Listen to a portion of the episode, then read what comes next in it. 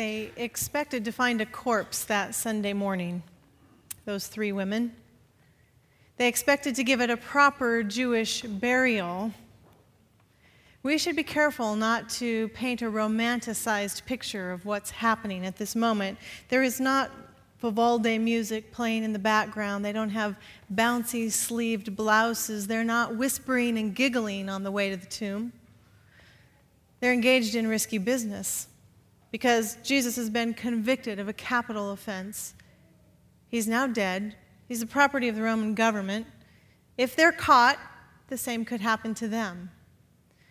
It is a calling these Jewish women have. There are leagues of these women who sneak out and restore dignity by giving a proper burial with spices and garments. They expect to find a corpse. Matthew chapter 16, that's the gospel we'll read from this morning. Uh, as we listen to these, the story of these women, I invite you to watch the movement, the movements in the passage, and watch the scenes. There are freeze frames as Mark just moves right along in true Markan fashion. Watch what he does and how few words it takes to do it. Mark chapter 16, beginning with verse 1. When the Sabbath was over, Mary Magdalene, Mary the mother of James, and Salome brought spices so they might go anoint Jesus' body. Very early on the first day, just after sunrise, they were on their way to the tomb and they asked each other, Who will roll the tomb away, the, the, tomb, the stone away from the entrance of the tomb? But when they looked up, they saw that stone, which was very large, had been rolled away. As they entered the tomb, they saw a young man dressed in a white robe sitting on the right side, and they were alarmed. Don't be alarmed, he said. You are looking for Jesus the Nazarene who was crucified. He is risen. He is not here. See the place where they laid him? But go tell the disciples and Peter, he's going ahead of you into Galilee. There you will see him, just as he told you. Trembling and bewildered, the women went out and fled from the tomb. They said nothing to anyone because they were afraid. And that is the end in the Gospel of Mark. Sometimes we read Mark and we want just a little bit more. Can you really end the resurrection story with paralyzed people? Can it be over that quick? About a hundred years later, scribes and scholars said no, and that's why you have those additional verses in the end of the Gospel of Mark, verses 9 through 20. And there are a couple of other endings floating around that didn't make it into our Bible. But for a moment today, what if we just paused there at verse 8? They said nothing to anyone because they were afraid. And we stay right there with Mark. What does that mean? Now remember, Mark's in charge of his story. The details he puts in, the details he leaves out, and he leaves out an awful lot. But what would we learn from Mark if we just allowed the story to end with these paralyzed people? Here's the things that I see it's three women who go to the tomb. Now, it's not a problem for women to do a proper burial, to anoint with spices, to wrap with linen. That's okay. But they certainly can't be legal witnesses to anything according to Jewish law. So, in other words, if there was something spectacular that was going to happen in the tomb, these women couldn't be trustworthy. They, women can't witness anything in Palestine. They're not a legal witness, except for childbirth, I've decided. You could witness childbirth if you're a woman, but you really can't witness anything else. So, what are you going to do with three women going to the tomb if something interesting, exciting were to happen? And they go on a Sunday morning. Most all times this story is told, it said, and th- on the third day they went. That's because the Jews understood it take, took, takes three days to know that the body is really dead. If you were to go to the tomb on the first or the second day, might not be dead yet. Some of you know the Lazarus story where Jesus goes to visit Lazarus. He gets to Lazarus on what day? Day four. We know Lazarus is really, really, really dead with that little detail in the story. These women are going on the third day. They should find a dead body. So far, Mark tells us uh, you could expect the, a predictable ending here. Well, Then we find this little detail. They wonder who's going to roll the stone away. The women have got their, their garments, their spices, they're on their way, and they look at each other and say, Hmm, who's going to take care of the stone? You would think they might have thought of that before they left. Or take a guy with you, take a couple of men with you. Who's going to roll away the stone? Three women on the way where there would definitely be a dead body. How are they supposed to get in now? And as soon as they ask the question, look at verse 4 the text tells us it's a very large stone. It's not just a little task, it's a large task that they have in front of them.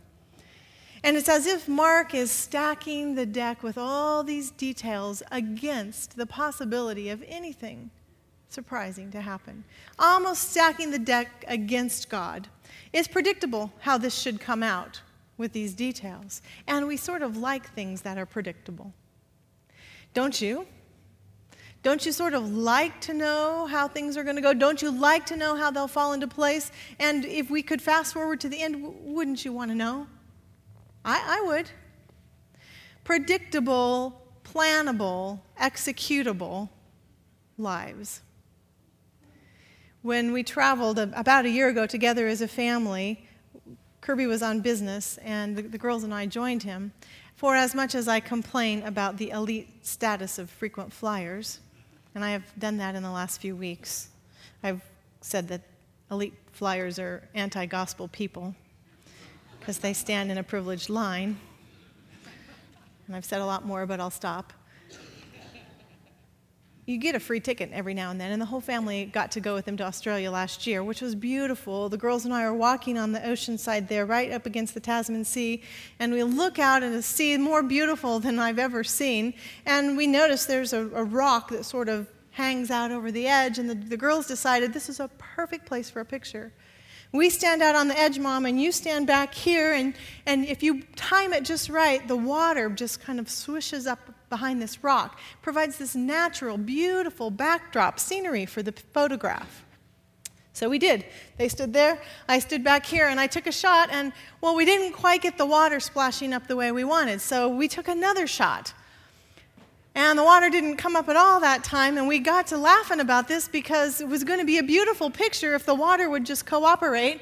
And so I snapped another one. For 30 minutes, I took pictures waiting on the ocean.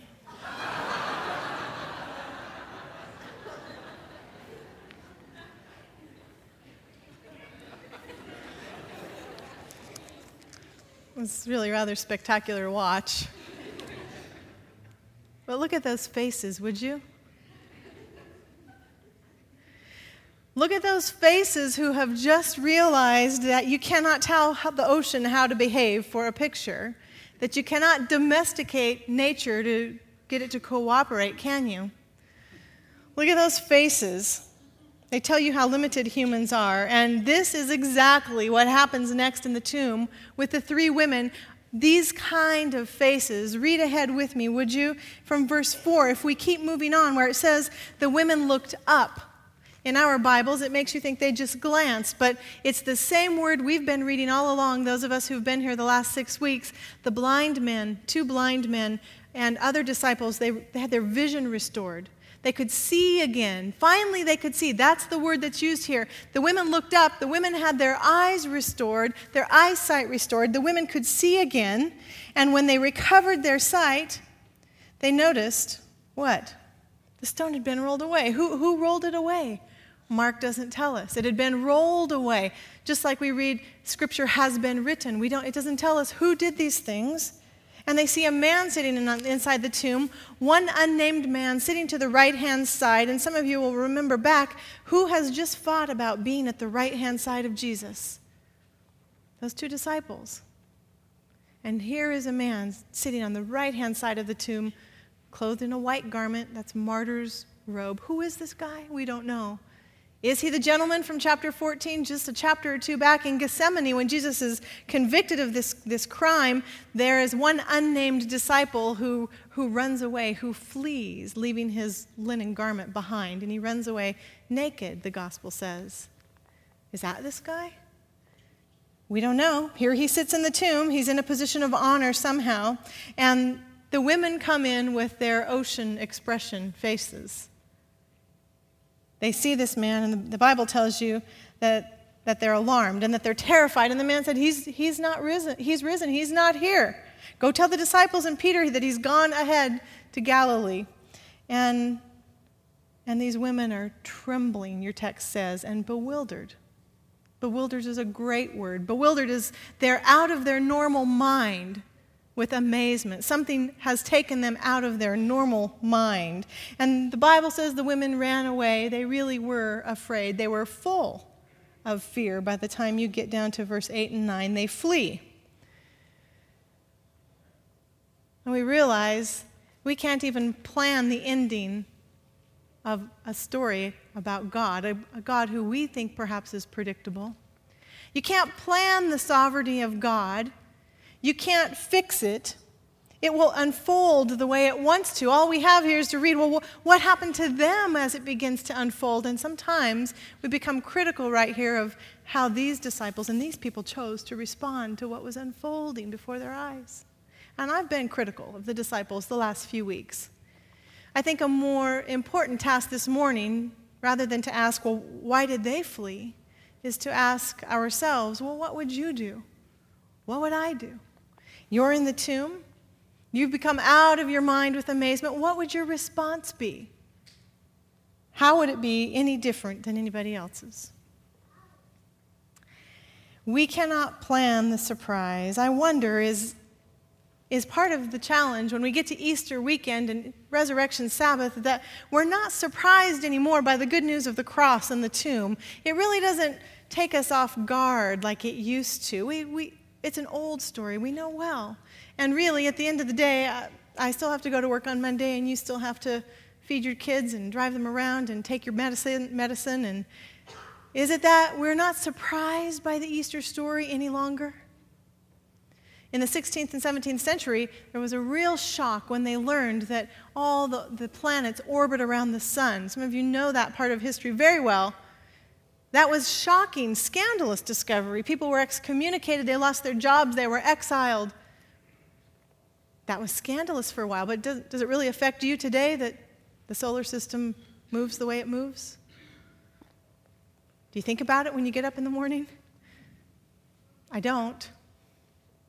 Is it that the resurrection has lost its surprise in our daily lives?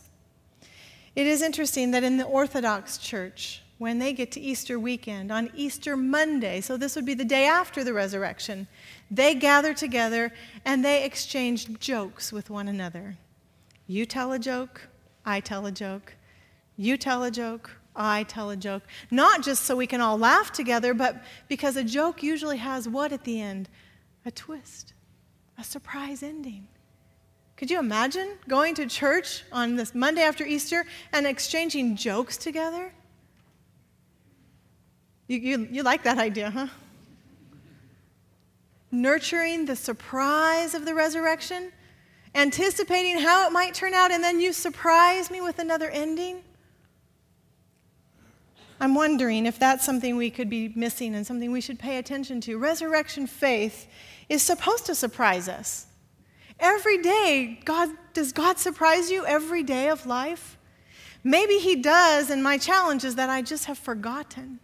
Maybe I've forgotten to identify it and label it. That every day that I'm alive, God has surprised me with something. Do, do, you have a wonderful relationship in your life? That's a surprise from God. Do you enjoy laughter and good music and food and colors and movement and nature and artwork? Do you enjoy intelligent, critical thinking and conversation and novels and, and people and relationships? Isn't that the surprise of God? Isn't every day that in your life and my life? Maybe I've just forgotten to name it. Maybe resurrection faith does surprise me every day, and I've simply forgotten to say it and name it and label it. What about the fact that you breathe today? Is that a surprise from God? Every person who's taking a breath today, that is resurrection faith inside of you. Do you believe that? Even for Jack Wetmore, as I watched him this morning with his oxygen tank coming behind him, which helps him breathe, that's res- resurrection living. He can still breathe. That means God still wants him alive today. It's the same for me, same for you. It's why my prayers regularly now begin with thank you, God, for this day of life. I don't want to take it for advantage. Resurrection faith. Maybe, maybe we, God is surprising us every day, and I'm just not remembering to name it. Resurrection faith is supposed to be a surprise every day when you wake up. supposed to throw your mind out of its normal condition. You're supposed to be bewildered. That's what God does. Resurrection faith is also intended to be lived in community. You notice here how he says, Go tell the disciples, and Peter, he doesn't say, Go back to your own homes, go live in peace. Go tell the guys. Get the crew together, find all the rest of the women, and live it out together. If you're not in a resurrection faith community, I'm going to suggest this morning you're not experiencing resurrection faith yet. This was never intended to be lived on its own. And if you're visiting today and you're looking for a community, we invite you to consider this one. Resurrection faith needs other people. I was reminded of this over the weekend now, Passion Week and Holy Week and Good Friday, as we worshiped our family Thursday night in the Episcopalian Church in Redlands. Thursday night, Monday, Thursday service. I'm looking around the, this very beautiful old church with wooden pews and the icons and candles and incense, and I'm worshiping with people I've never met before. But they're in my community of faith, aren't they? They're resurrection faith people. And yesterday, a few of you were at the Yucaipa Adventist Church where all the churches in the Yucaipa Valley joined together for one ecumenical service, Good Friday service. I looked around the room at a few hundred people and thought, these people believe the same thing I believe. This is a resurrection faith community. I need them. Look at the picture in the front of the New York Times this morning as you see these Christian pilgrims carrying a humongous wooden cross in Jerusalem straight into the Holy Sepulchre. I don't know those people, but they're in my community and they're in your resurrection faith community also. This was always intended to be lived out together, never alone. Look at the powerful testimony in your scriptures and down through the centuries of all the people who live in resurrection faith. And we do it together. It's, it's what one author calls public evidence for a mystery. That many people believe in the same thing. Finally, I'd like to suggest to you that resurrection faith is never based on fear. Do you relate at all to the little fear and trembling lines in the passage? The women flee because they're afraid, they, they tremble, they're bewildered, they're not sure what to do. Are you ever motivated by fear? Maybe in your own personal life, maybe here in the church, maybe in church communities. I'm always intrigued when Christians across the country and the nation sort of put their voices behind something. Sometimes it's out of fear. They speak out against things. If you've been watching the Gospel of Judas the last week or two, the conversations about this in particular, they're fascinating because we, I believe, sometimes get motivated, motivated out of fear instead of, out of a, a healthier place in our communi- community. And we begin to discredit the find and we dismantle the scholarship that contributed. And instead of being curious, we disapprove of what we find. What is it do we think in these papyri? Some, that's something bigger than the God that's in our Bible? Do we, uh, why do we worry that we're going to find something? There are thousands of manuscripts in the ground and in caves we don't even know anything about yet. What is so troubling about that? I ask myself. If it has the name Jesus in it, I, I'd like to read it. I'd like to know what it has to say. Maybe a more important or significant question could be what can we learn from these new things that tell us more about early Christian faith? Rather than fear of trying to have to protect what we already have in our hands. Sometimes we're motivated by fear as a church, sometimes we're motivated by fear personally. If you've ever feared God in your relationship with Him, I hope you'll listen carefully this morning. Because in this resurrection story, Listen how quickly fear, and by this I mean people who think they've disappointed God, they're not worthy of what God has to offer. They would think they might be outside of the circle of care that God has drawn. They possibly they can't possibly be good enough for what God has in mind for resurrected faith people. In fact, you might be so uncomfortable with it that it keeps you out of church and it keeps you away from Christians because you don't think you're that. You don't have it all together. Look at how quickly that gets dispelled, would you? In the one phrase, go tell the disciples and who? Peter, the great disappointer. Go tell disciples and Peter what's happening.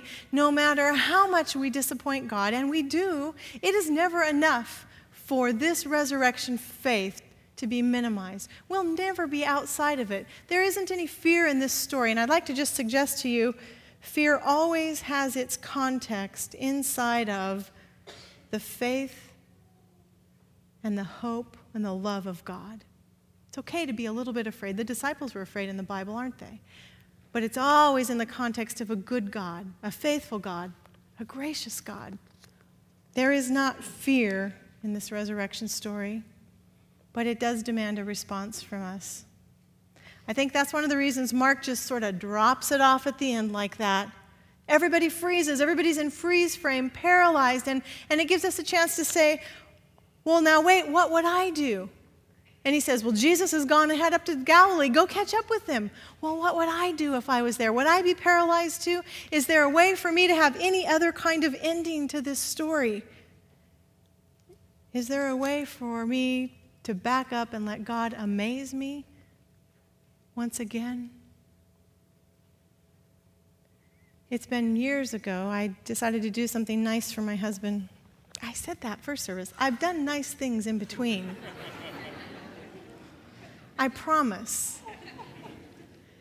And I decided to clean his car on a Friday afternoon after a very busy week. Children were sleeping, they're little tiny ones, and he was, you know, busy in school and work and all of that. And so I decided to empty the car of trash, vacuum it, take the Armor All, and do. I don't do a very good job on those things, but I did it.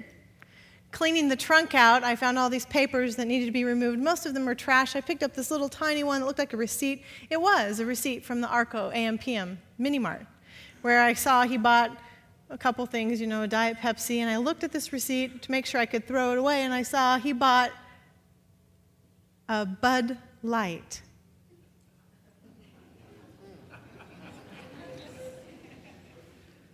I didn't laugh.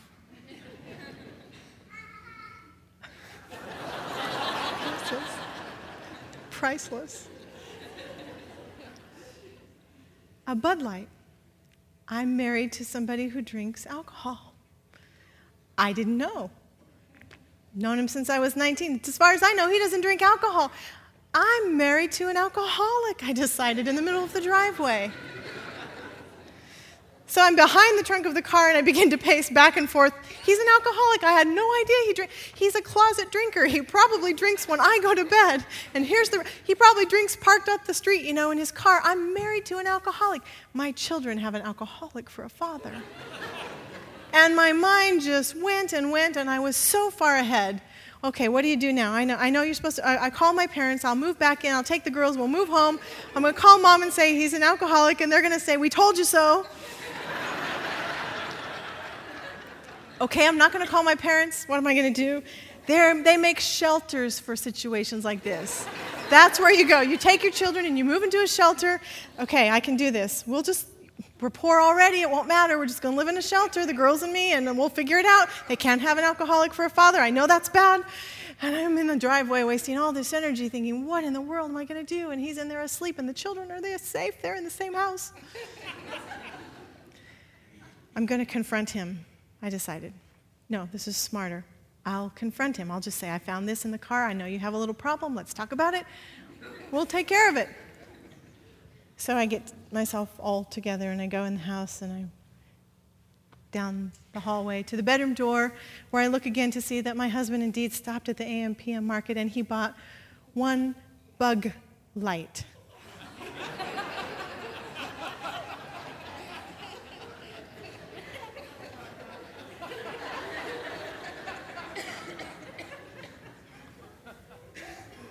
It's a bug light, the yellow glowing things that keep the moths away at night. He bought a bug light.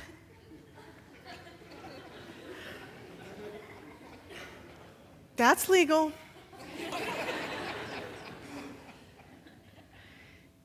you know, he didn't deserve all of that worry. He didn't deserve all of that box that I put him in. He hasn't done anything to make me think he would disappoint us that way.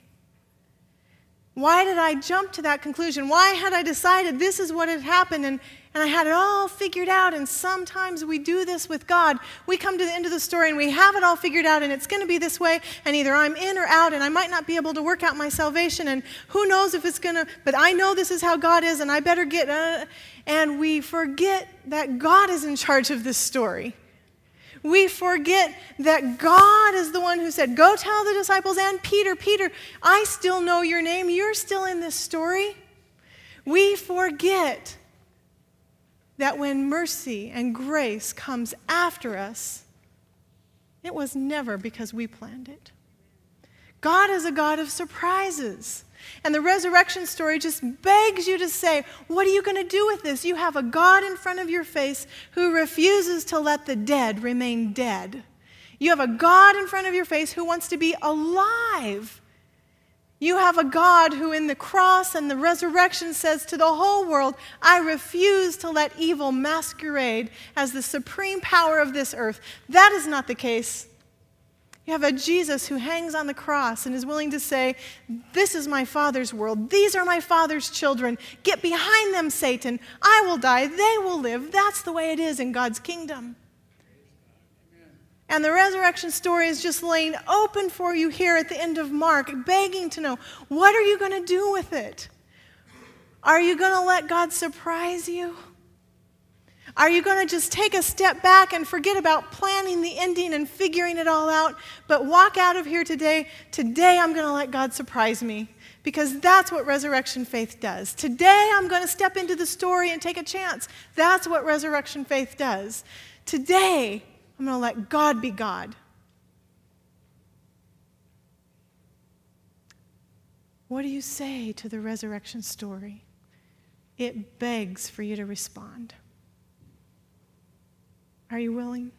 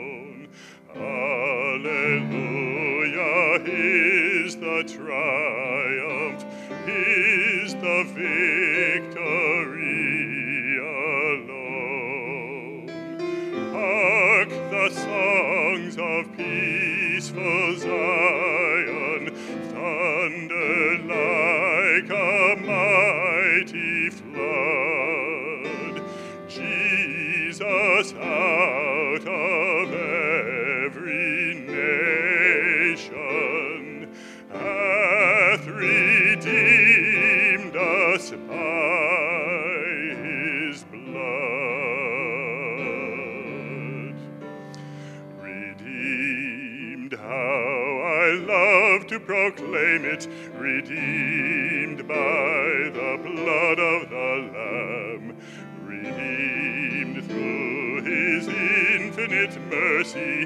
child and forever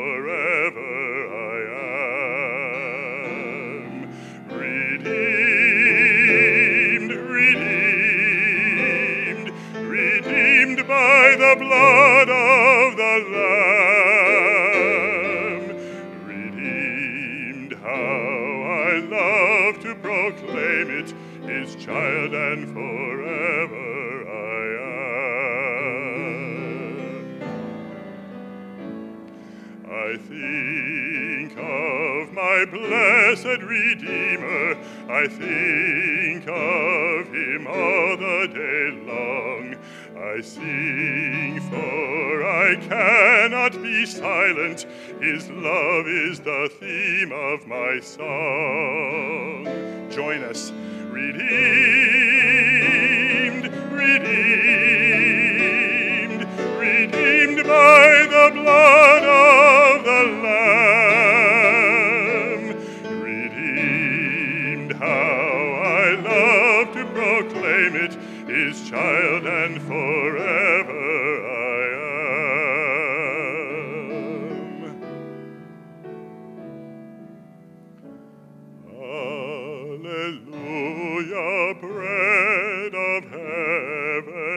now on earth our food, our stay.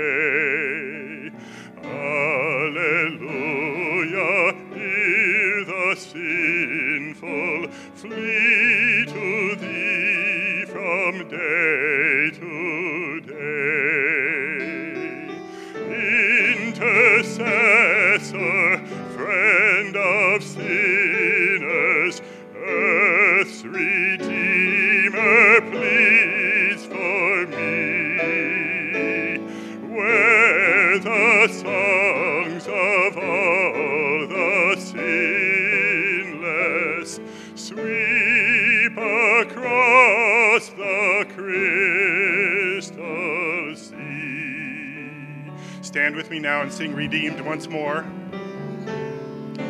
Redeemed, redeemed, redeemed by the blood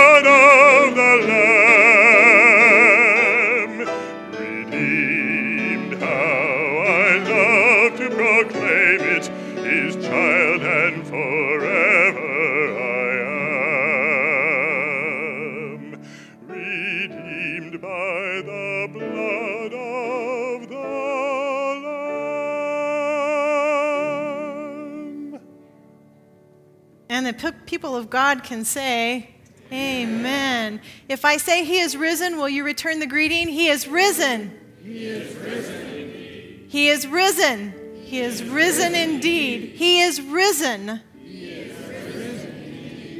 So, because that's the case, go now in the light of the risen Lord with the surprising grace of God of the resurrection. That's my prayer. Amen.